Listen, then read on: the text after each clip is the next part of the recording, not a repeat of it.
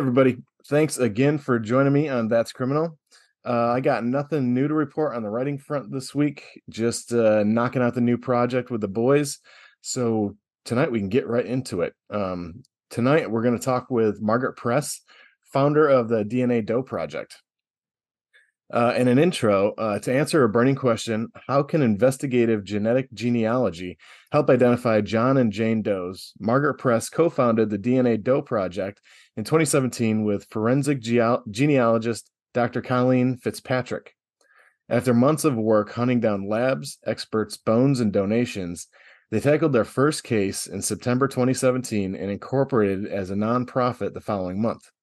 The subsequent success provided the answer Persistence, patience, and a team of skilled and spirited volunteers is how it gets done. Margaret grew up in Los Angeles, California, where at age 15 she inherited a passion for genealogy from her grandmother. While working most of her life in software development, Margaret also fell in love with mystery writing. Two published novels set in Salem, Massachusetts were followed by essays and short stories and a true crime book based on a 1991 murder in her own neighborhood. When DNA testing redefined the genealogy landscape, Margaret joined the impassioned group of citizen scientists who would propel this new field to where it is today. Margaret is a proud parent and grandparent with descendants of her own to carry on her mitochondrial haplogroup C1D and passion for gene- genealogy down her family tree. Uh, the DNA, DNA Doe Project is a 501c3 nonprofit with a simple humanitarian mission to identify John and Jane Does using investigative genetic genealogy. On March 5th, 2018, they solved their first case. Robert Ivan Nichols, the John Doe previously known as Joseph Newton Chandler III. On April 11, 2018, DNA Doe joined local authorities at a press conference in Troy, Ohio, to identify the young woman known as Buckskin Girl as Marcia L. King the first time in history that the world learned of the power of investigative genetic genealogy to solve cold case identifications. And to date, they have solved a total of 212 cases in just a very short time. So, Margaret, thank you very much for joining me. Thank you for having me, John. I mm-hmm. appreciate it. Absolutely. Uh, like we talked about a little bit uh, earlier, um, I first heard of you on uh, Dan Cummins' uh, Time Suck podcast. They, they were donating to uh, to your 501c3 that month, and I immediately was just like, uh, I got to talk to I got to talk to them. I got to figure out what they're all about because it's uh, you know the cold cases, the giving names to the nameless, you know, uh, bringing victims home, so to speak, is is very important to uh, to to me, and you know, imagine everybody, and obviously you. So I, I just wanted to uh, ask you how um Tell me about DNA Doe. Well, uh, you covered a lot of it really well. so, so I almost don't need to say anything further. But yes, we did start in 2017, and at the time did not were not aware that there was actually another person, uh, Barbara Rae-Venter, working in parallel with the FBI on the Golden State Killer case and a couple of other cases as well. But nevertheless, uh, we were working without a manual, without any background. We didn't know how to do this. We didn't know if it would work. Uh, the people who do this work, and including ourselves, are people who are using uh, genetic genealogy, which is using DNA testing in addition to regular genealogy, you know, paper records research, to solve our own fam- family trees. In some cases, a lot of people are looking for their birth fathers or helping friends, which is essentially what I was doing in those years. Um, and helping friends find their who they really are.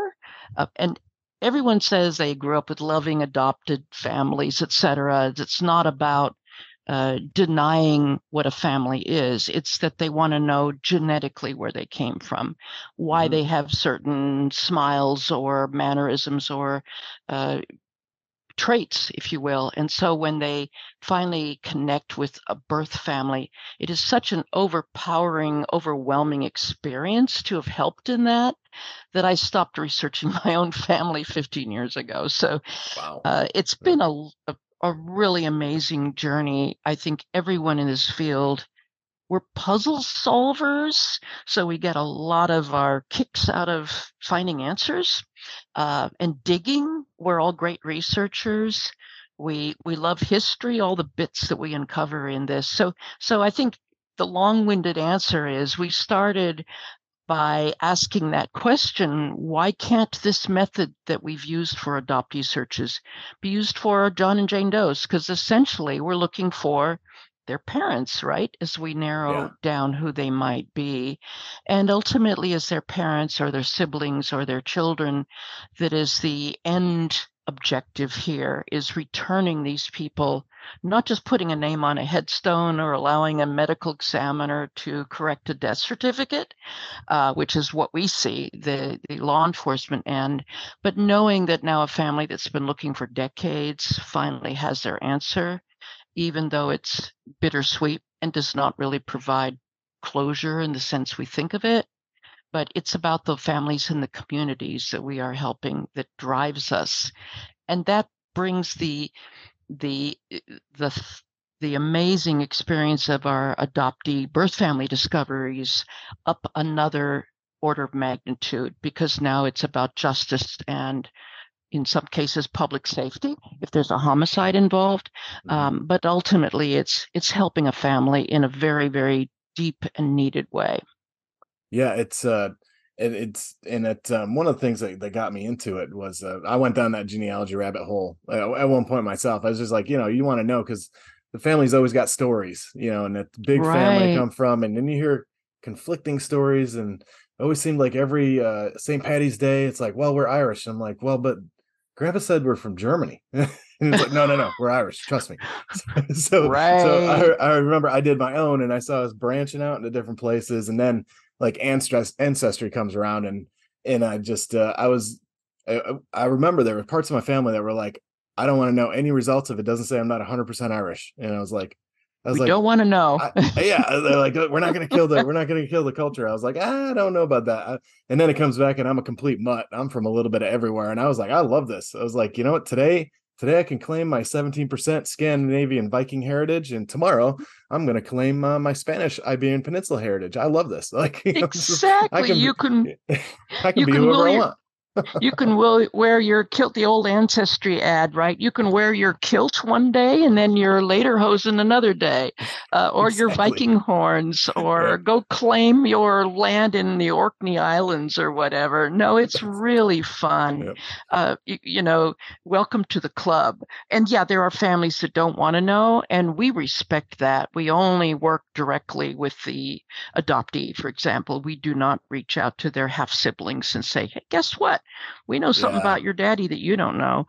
Uh, so that's part of what we learned in the adoptee search phase eh, that carried over very well to the law enforcement stage where you need to be really sensitive about what you could be doing to a family if you if you mishandle the truth that you find because yeah. many families justifiably don't want to know the truth and that's their right that is totally their right Yep, and it's uh it's one of those things where you know you can walk into a uh you know snake's den um by oh, by giving yes. away the wrong information at the wrong time and just that that Thanksgiving just blows up, right? yeah. So that's you know, a that's a fine line you got to walk. There goes that turkey, right? Right. Someone throws it through the window. No, it is families are complicated. And especially when you're dealing with different definitions of family, right? And different definitions of personal identity. Mm-hmm. So if this is at the core of who we are. That's what makes this whole field so extraordinary. It's not just that suddenly a new field is is has you know jumped forth into the world, the most important law enforcement investigative tool in decades, just decades. It's widely acknowledged to be that. Um, but it's also part of the, the human story that, that appeals to us all. We're hardwired to want to know who our, you know, who our pack is. Oh, yeah. Do, do, are we part of this pack or another pack or multiple packs? Because being human means there's a lot of levels to being in a pack.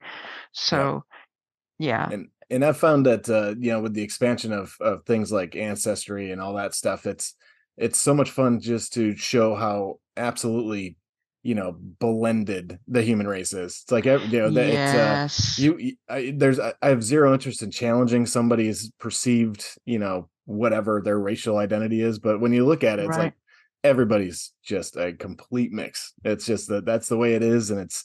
I think it's a. I think if if people embrace that, I think it, I think it could help a lot of stuff. If people just embrace that, everybody's just just a big hodgepodge of people that have been floating around for a few, you know, hundred thousand years or so, right?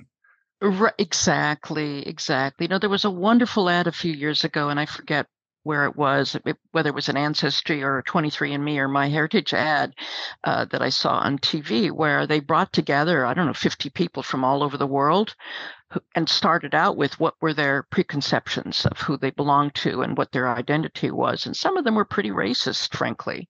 Yeah. It was uh, a little shocking because some of us don't go in those circles enough to realize how prevalent it is. So they started out with all their self identifications at the beginning and their alliances. Then they all took these tests.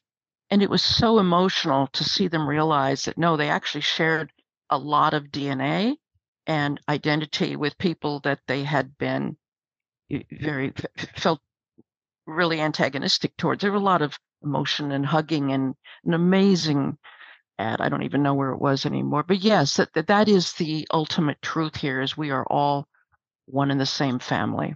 Yep. Yeah. And it's it's it's just amazing to be able to track all that. Um, so you've taken this this love of genealogy and and placed it into this. When you decided to make that your mission, you know, identifying, bringing names to these these unidentified um, individuals, uh, you know, you said you went apart, went to get um, went about trying to find the labs and then find the team. So how would you approach these experts and be like, "Hey, I got a plan. What do you what do you think?" I don't know. Well, so the inspiration actually came because I, I, just retired and I was catching up on my reading of mystery books. So I read, uh, I got up to Q's for Quarry, a Sue Grafton series oh, yeah. you may know. Yep. Um, and uh, Q's for Quarry, unlike all the others, even though it was fiction, she said in her afterword, the inspiration came from a real Jane Doe case in Lompoc, California from the 60s. I don't even think I knew the word. I, I was so, those were not on my radar at all. And to read this, I was so moved by it and her efforts. She had paid for an exhumation when she got interested in the case uh, had a facial reconstruction done and uh, DNA taken because in this was 2003 or something. Um, and she was appealing to her huge readership to call in any tips if they recognize this woman. Um, I slammed the book shut with this huge epiphany. I was working on adoptees, and suddenly I saw this whole new application. So I reached out to her to see if anybody else was had thought of this or if the case was still open. Um, and then I started reaching out to Ancestry and Family Tree DNA and all the companies I knew about to see if if we could get DNA from a, a, a dead victim would we be able to upload it in their database and thus figure out who they were? And I was, all the responses were, no, can't do that. We won't get involved with cases like that. They can't be dead, whatever. Mm-hmm. And so I was met with a lot of naysayers saying it can't be done. Yeah, people have wondered about that for a long time, but there's no way to do it. I mean, who's going to give us the DNA? Who's going to process it, et cetera? So over the course of several days, I then asked Colleen Petz Fitzpatrick the same question because I knew she was very interested in uh, aspects of DNA in forensics. She also said it can't be done, but as I described to her my idea, and because I'd done a little searching on the internet and I saw how somebody could take DNA from a dead person, namely their father, and put it through a, a third party lab, not one of these direct to consumer companies, but a, a, a whole genome sequencing lab, mm-hmm. um, and then uploaded directly to GEDmatch, which is a third party website that does not do DNA testing but accepts files from any other company. That was mm-hmm. the second epiphany that was really the solution to how we could conceivably go about doing that. Now, that's when Colleen said, you know, you got it. That's how we'll do it. Let's give it a try.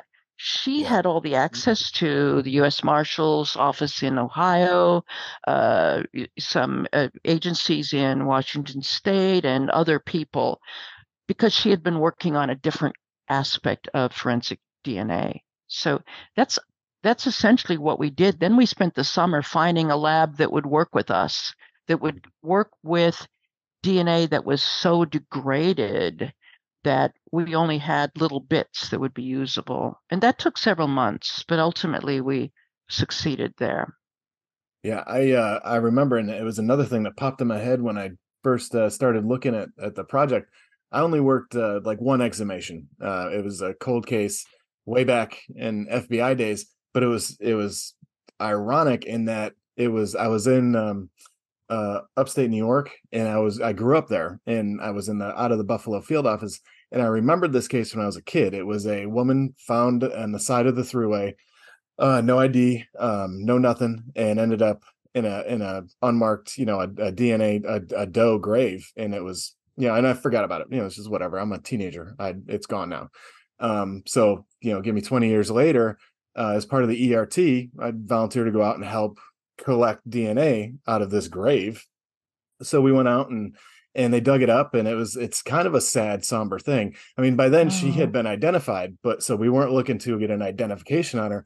It had been linked to a cold case and then we had we needed to retrieve DNA from her remains to link to of all things a uh, a trunk uh, carpet from a trunk that had been found in Ontario, Canada that had been linked to this now 25 30 year old case and they were like it might be her um wow. and, it, and my yeah. fascination for dna just came out of all that because as we you know they spent time digging it up as we bring it up the uh, chamber had been flooded and as it comes up the the coffin so degraded it's just gushing gallons of water and we're all standing around being like this thing has been underwater for who knows how long we're only we we grab uh, the femur and the jawbone and yep. then um and then we you know the the family had the remains cremated and it was kind of a sad thing that you know we take the parts that maybe we got our best chance of but then you got to you're you're standing there watching this person be you know cremated you got you're, you're you're there and you're the last witness to that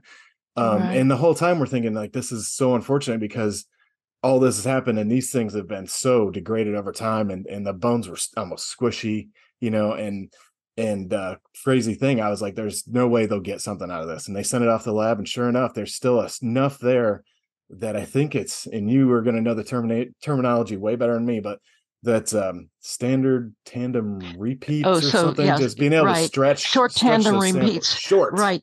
STRs. Short tandem repeats. Yep. That, yep. That's the those are the markers they use in CODIS, and yeah. uh, that once we make a once we propose a candidate for identification that's the next step is they need to go to an immediate family member and do those short tandem repeats or we call them str comparisons yeah. because that's what's admissible in court. And so it's amazing but probably they got it from the tooth if the bones were squishy. Yeah the uh, jawbone maybe or the tooth the, the tooth core. Right, it was, ama- it was a yeah, petrous bone behind the jaw but usually the teeth if they're in good shape that's an excellent source. We also have found that hair is a good source, uh, but that's recent and that's with a special special lab that we use. That's an amazing story because that is especially when you were watching the cremation, you know, as sad as it was, my response would have been, Can you please hold off until we know we got the DNA? Because we may need to go back and get more bones. I mean, that, that was it. There was nothing left. It was, I mean, it was, yeah, it was, it was so, it was so, the skeleton had been so degraded that it's, it was basically the bag yeah. and whatever was left in it. But yeah, it was just, uh, I was just fascinated with the, with the whole DNA thing because, of course, I'd collected it in cases and sent stuff off, but you never see it, you know, because this these are live cases. You know, there might be an assault or something like that, and you're taking swabs and stuff and sending them off. Okay, cool. That just came from a live person but something right. that been in the ground for 30 years and having like, yeah, we got it. I'm like, how? you know, it was fascinating. It was fascinating to see that technology yes. in action. Yes, no, we've had some similar cases. We've been involved in some exhumations, uh, some intentional because they they still want to make that identification. Our oldest case was one that was found uh, inadvertently. Uh, a backhoe unearthed a broken up pine coffin and some bones as part of a development area that they were working on to create a road. Um, and they gave us the bones because they wanted to rebury or give them to the family or figure out what they were. And it turned out to be, I mean, in those cases, again, we've got a few bones and a few teeth, but it turned out to be somebody who died in 1852. He was actually buried on family property, and we we were able to do some corroboration by finding some old plat maps where the owner of the property had the same last name as the as the DNA matches that we ultimately tied into the candidate. So fascinating case. Um, we've had a case uh, where the the, the victim was in a cave for since 1916 when he was murdered, but he was mummified and the DNA looked like it was only a couple decades old. So age and PMI, you know, postmortem interval approximations are so hard to make uh, from a forensic anthropologist point of view. But you also raise the point about bones being in water.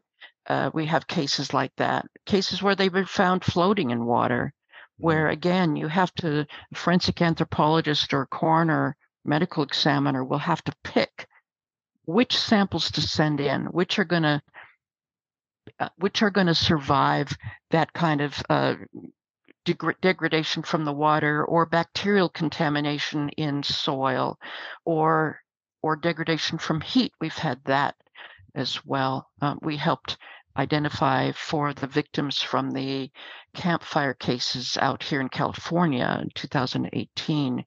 Um, after all the STR identification was done with immediate family for many of the victims. There were m- several left where they could not get the STR profiles um, because they were too badly burnt, or there were not immediate families members, which is what you need in those sorts of comparisons. So that's when you go to other kinds of DNA extractions and methodology, and you have to rely on investigative genetic genealogy. So excellent example, and I can feel your excitement. I'd get excited too.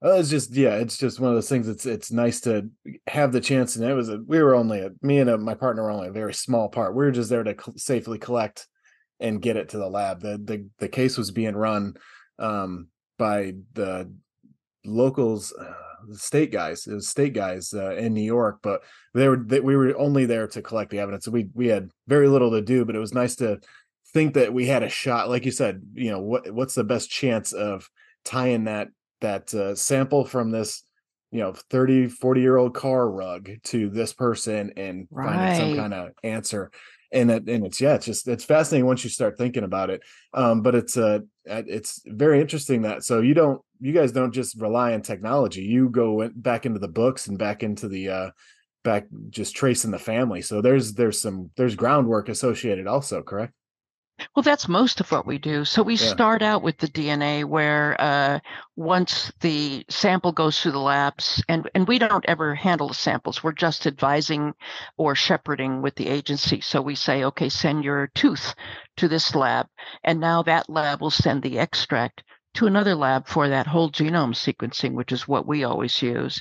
And then it goes to what we call bioinformatics, which is yet another person who's an expert on taking that whole genome, which is 3 billion markers on your on, on your DNA, every DNA ma- molecule, and reducing it, just pulling out the ones we care about, because we don't need the ones you share with chimpanzees or the rest of the human population on Earth. 99.9% of it is the same in everybody. So the bioinformatics person pulls out about a million of what we call SNPs, not to be confused with the STRs. It's a different kind of DNA. It's a different kind of marker on your on your genome. And he creates a smaller file that it looks the same as what people get from Ancestry or 23andMe. And that's what we can upload to GEDmatch. And so that's that's when our work starts. Once it's uploaded, that's when the genealogy research starts. We look at at the the list of DNA relative matches that we get on that site, and we pick the top few that are the closest relatives because they share the most DNA. and then we start building trees for them and then it becomes you know we look at facebook for living people we look at obituaries for dead people and we build and build and build and build and we research like crazy we look at records in a, you know a georgia you know records office if that's what it takes or uh, um, you know washington state organizations, whatever we need to research. We're very, very creative and we're very good at being persistent and not giving up. And every little detail helps us. And sometimes we find, you know, record label contracts or foreclosures on properties or parking tickets they never paid. You know what? Because they were dead and they were missing right. and no one knew, you know, so we start unraveling and this and the person starts being pieced together in these really intriguing clues and then suddenly this this is why this person matches all these people because they come from this family over here and then they come from this family on the other parent side suddenly it all comes together and it's a very exciting moment because then we do what we call a proof of life search before we tell the agency. We look to see if they um, you know if they if they have a work history after a certain date or if they were seen or somebody on facebook has a picture of them after the date the body was found. And if we can't find any evidence that contradicts our hypothesis then we mm. contact the agency and, and present them with the candidate. We say this is the person. We hope you'll either rule in or rule out but now it's back to you. We've done our job. We've done all we can.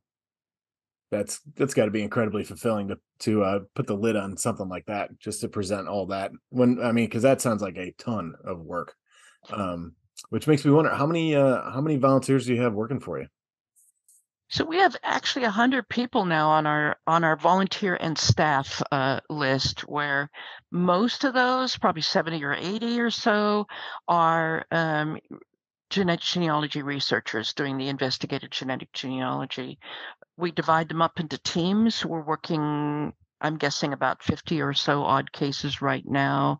Uh, we ourselves have made identifications or been involved in identifications in probably 110 120 i think your number of 200 and whatever is is across the uh, community. It's actually more yeah, was... leads than that but um, the number 200 may be confirmed uh, I, am not quite sure because I I think, for example, Parabon has done at least that. So I hear the number 800 cases or more where leads have been presented for either does or suspects across the industry.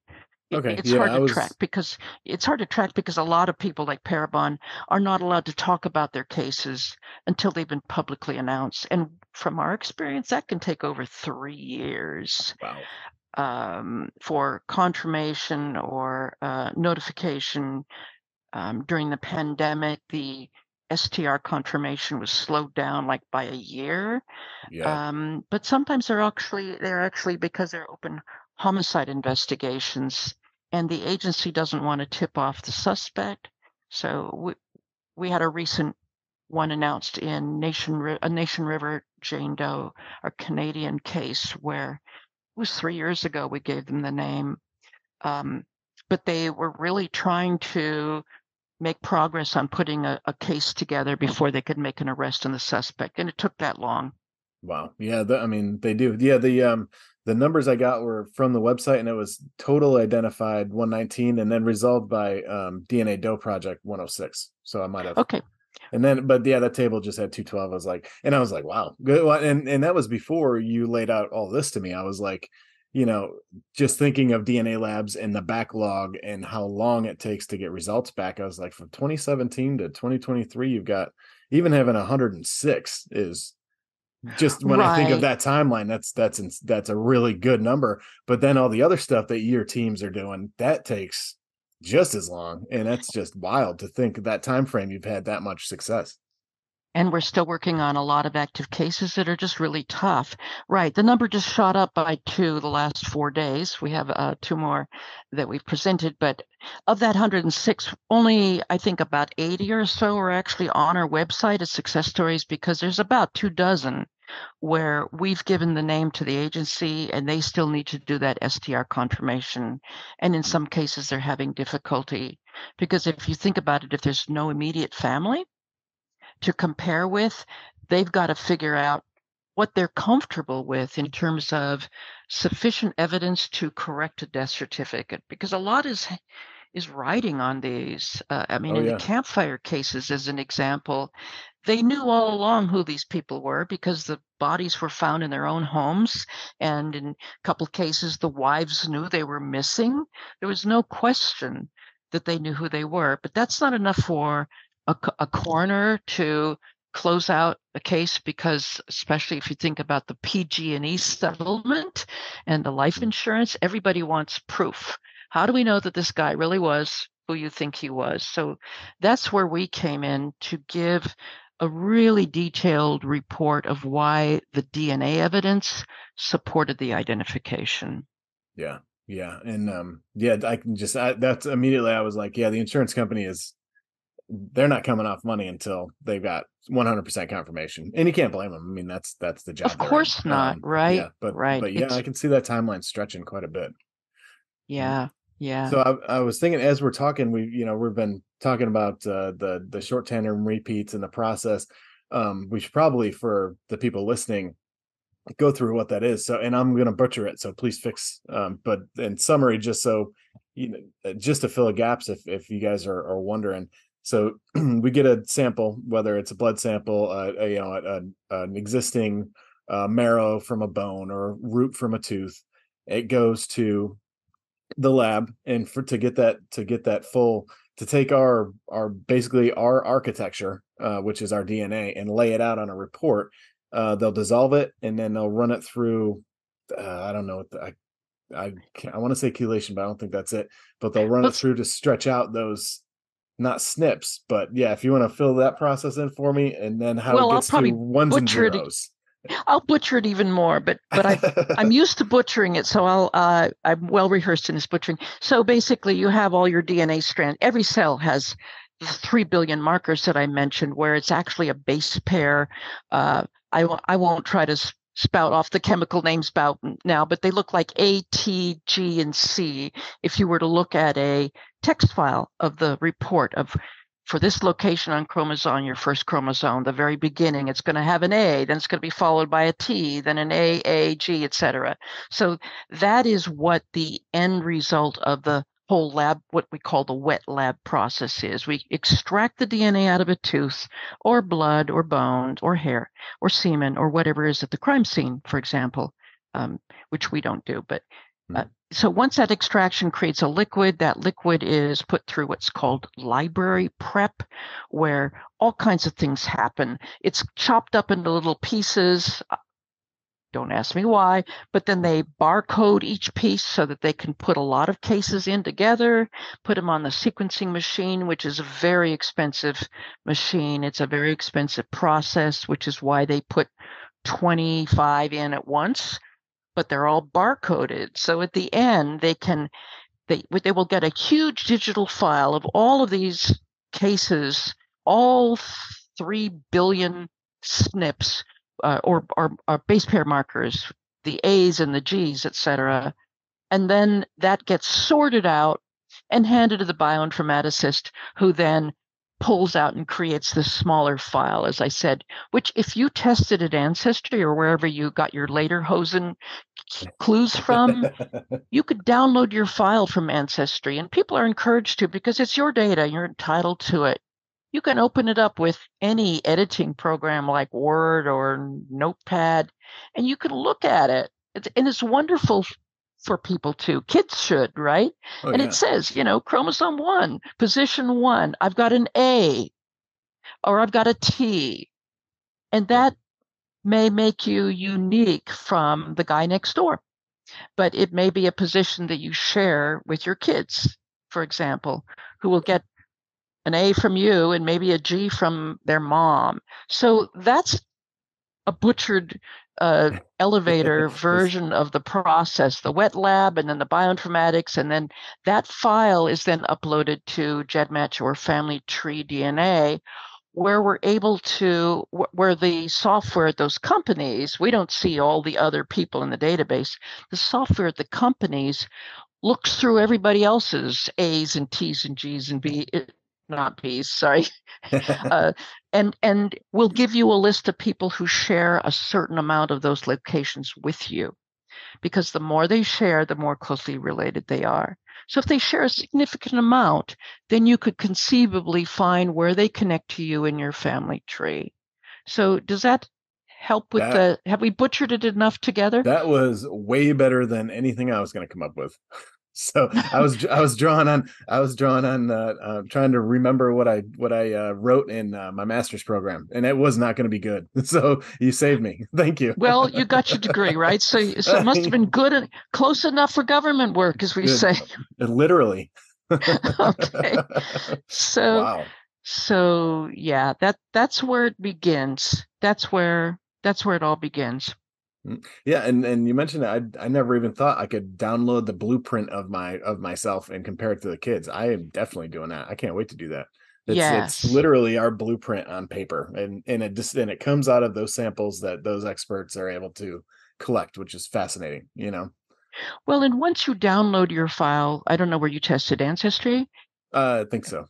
Okay. Once you downloaded it, then you can actually upload it for free to Family Tree DNA, to MyHeritage, to GEDmatch, and also to sites like uh, I always mispronounce it, Prometheus, which is owned by MyHeritage, where you can look at your medical traits and see if you have oh. uh, propensity for diabetes or for uh, schizophrenia or for blue eyes or whatever. It gives you as much medical information. 23andMe will as well, uh, to a certain extent. So uh, 23andMe, you cannot upload your file to, but hmm. you can pick up another DNA kit there for less than $100 when they're on sale and do the same thing there.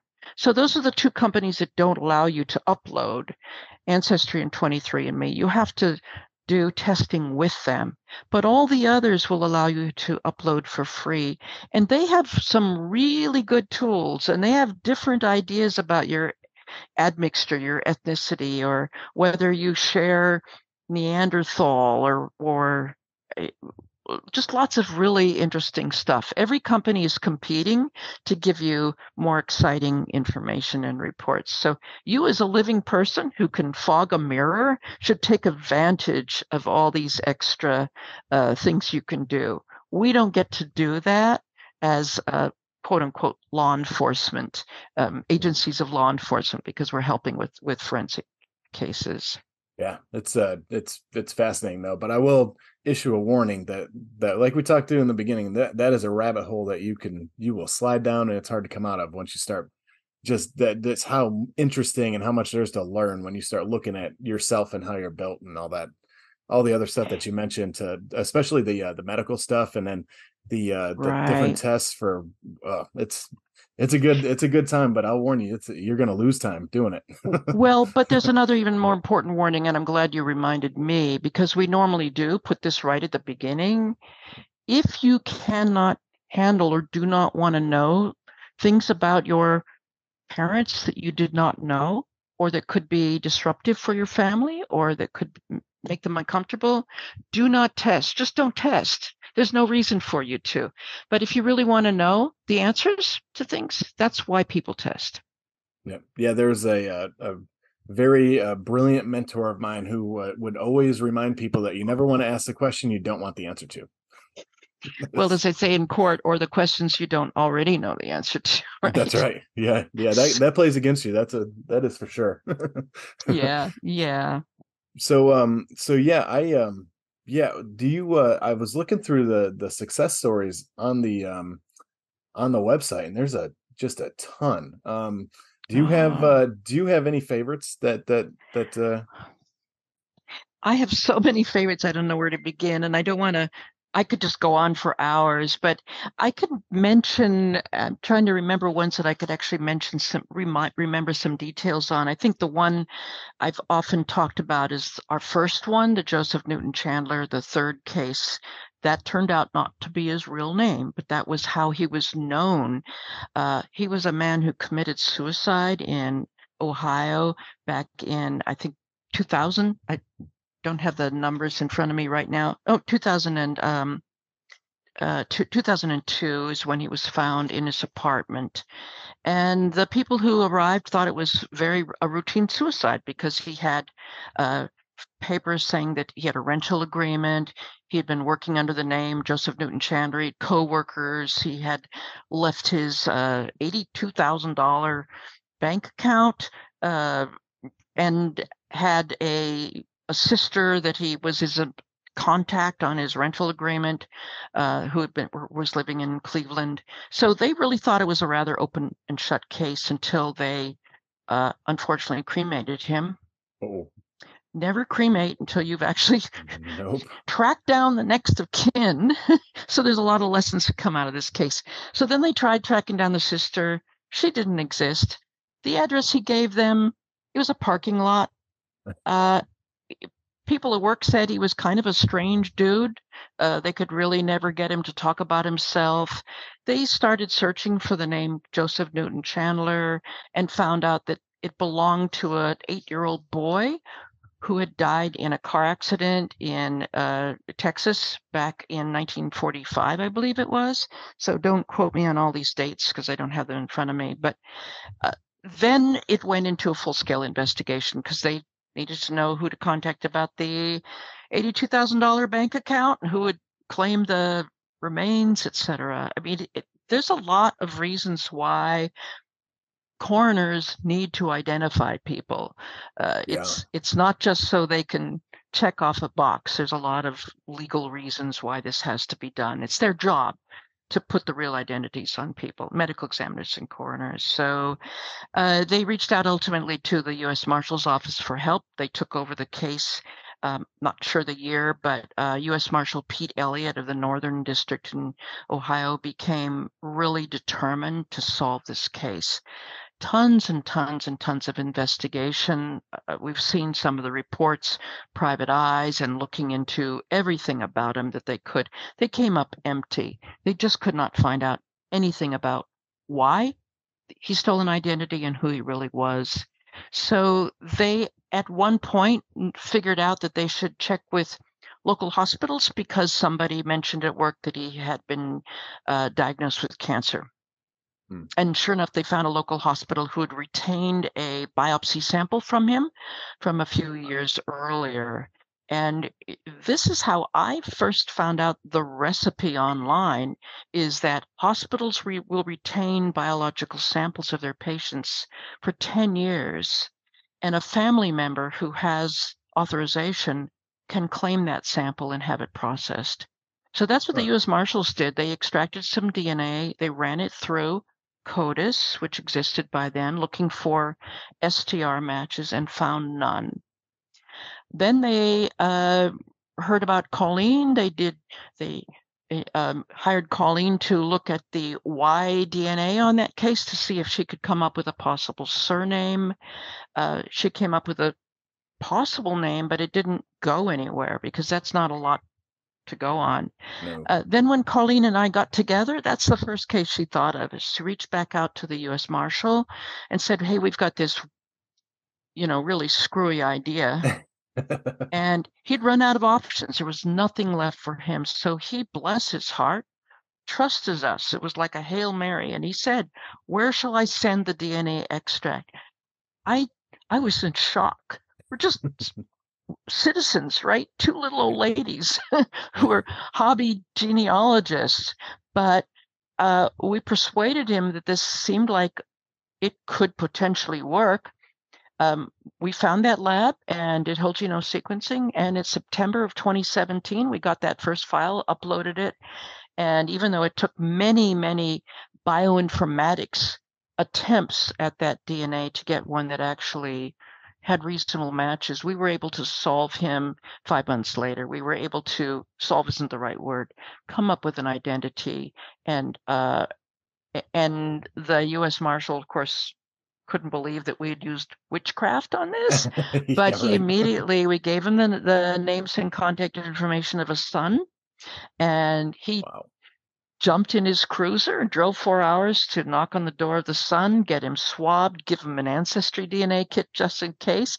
And a week later, we had confirmation from the uh, the, the the lab in Ohio that it was an STR match because we had a full uh, a, a child of his. So that will always be my favorite case because it was our first.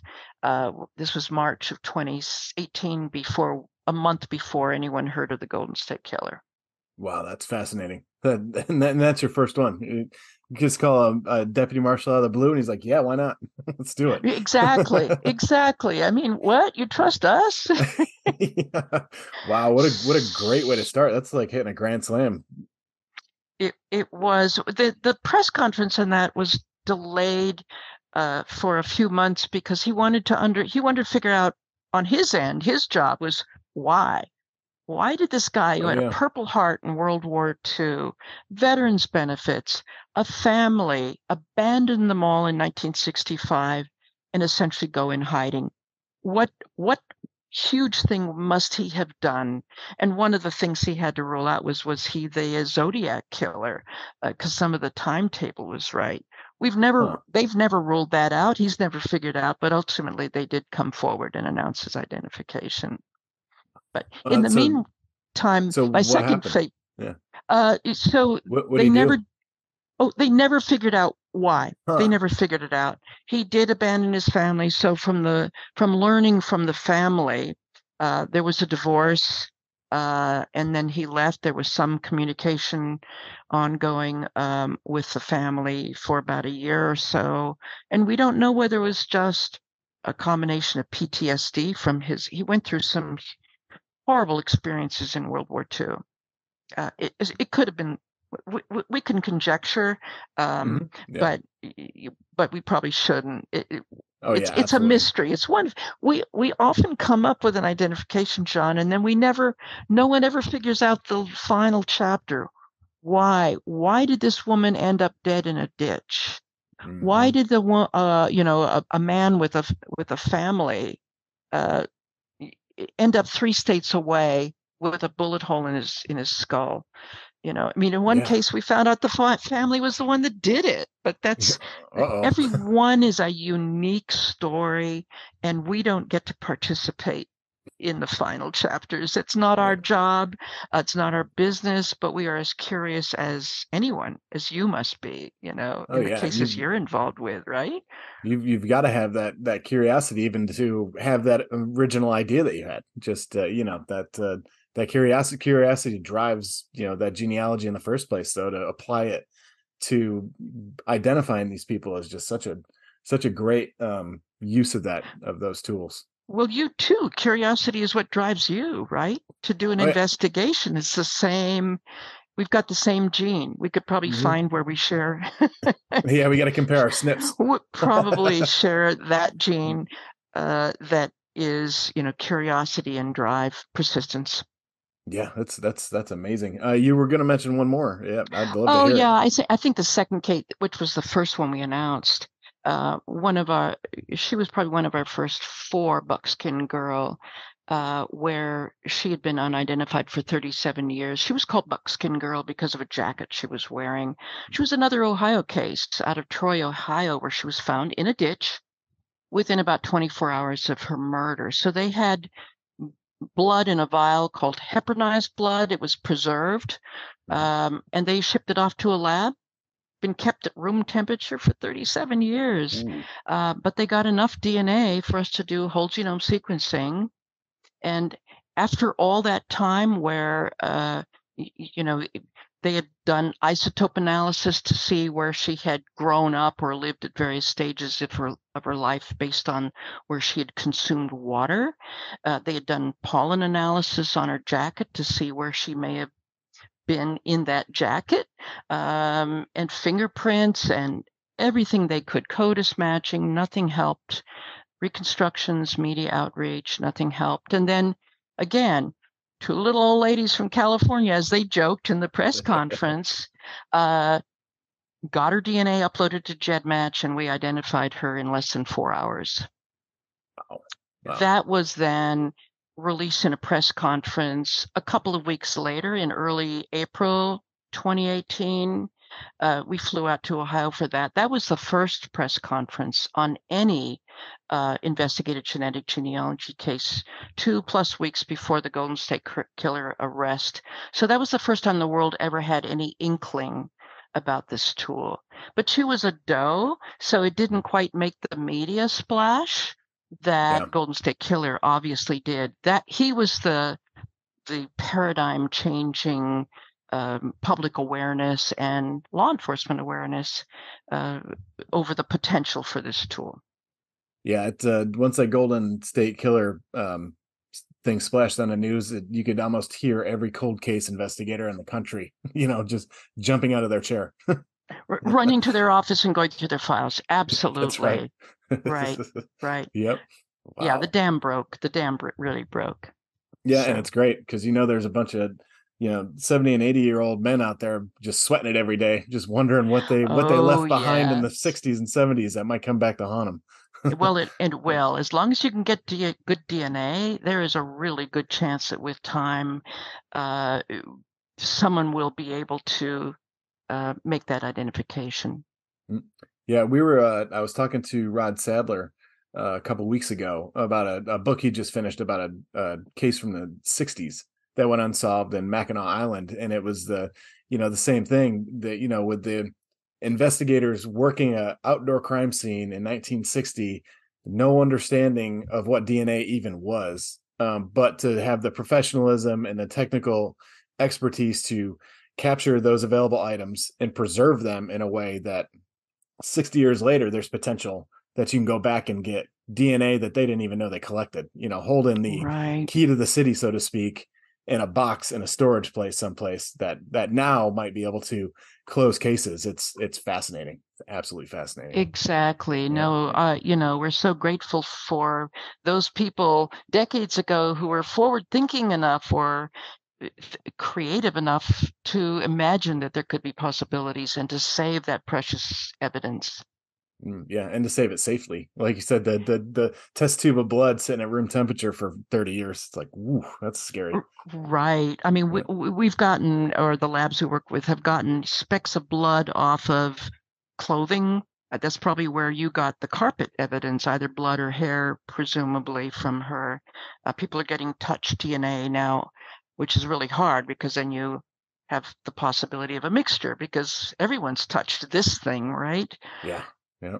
Yeah, but, that's uh, and that's and that's funny, you know, and we've been talking about all these matches and stuff, but it's it always comes back to, you know, you we say we mentioned CODIS and then we mentioned GEDmatch and all these other things, but all these great samples that are, you know, in a superhero way retrieved by these experts without a reference yes. point without a reference point that you still can't get it so we can we can use all this technology and expertise but without a reference to go by you still it doesn't matter it, oh, right fast that's just one more bit of the puzzle that's I always I always marvel at. You can you can probably tell I'm geeking out a little bit, but no, you know we can geek out together. Sure, yeah. no, but that's that's what makes this so fun. There's still a lot of challenges that we we don't yet mm. know how we're going to get around certain of these uh, challenges, but uh, but that's what's exciting. Is tomorrow there'll be a way. Yep. Yeah. Tomorrow, who knows what they're going to say we've got available to us, which is just cool. It just right. keeps it going. Yep. It really is. Um, yeah. So yeah, I uh, I think we could uh, just looking at this uh, success story page. I think we could probably go all night, but I told you I wouldn't keep you more than an hour. right, right. um, no, there's yeah, absolutely. There's yeah. there's so many, and as I said, each one is different. Yeah, and uh, and I'd love to have you back sometime to to talk over your favorites. Um, but before I let you go tonight, I wanted to uh, see: Do you have a way people can donate to uh, to DNA Doe? Or thank you for asking. Right, if you go to our our website, which is dnadoeproject.org, then you'll see uh, buttons on the homepage and on their donate page, and on many cases that are still in the labs or about to go to the labs where we need that funding in order to proceed because these will cost the lab ex- expenses are they're not you know $79 at ancestry they're two thousand, three thousand dollars when you consider the extraction and all the the sequencing costs, which are very expensive. So we we're so grateful because many of these cases come from agencies with no funds. Mm-hmm. They may have a budget for a crime scene because they've got to catch killers, but for those that need to go home to their families, the budgets are often not there. So we do appreciate anything people can can can donate. So yeah, it's all on our website and we're Excellent. we're very grateful and thank you for bringing it up. I might oh, have abs- forgotten. Absolutely, I I love uh, I love your mission and uh, and I thank you very much for talking to me tonight. Well, it's been a pleasure, John. It's it's it's always a pleasure to talk about our, our mission, but we appreciate your having me on. Yeah, absolutely, and the invitation stands. Anytime you want to come back and chat about the uh, the wins, you uh, you just let me know. You'll be careful what you wish for. all right. Well, all right. Well, thank you. And uh, thank you very much, everybody. We'll talk to you later.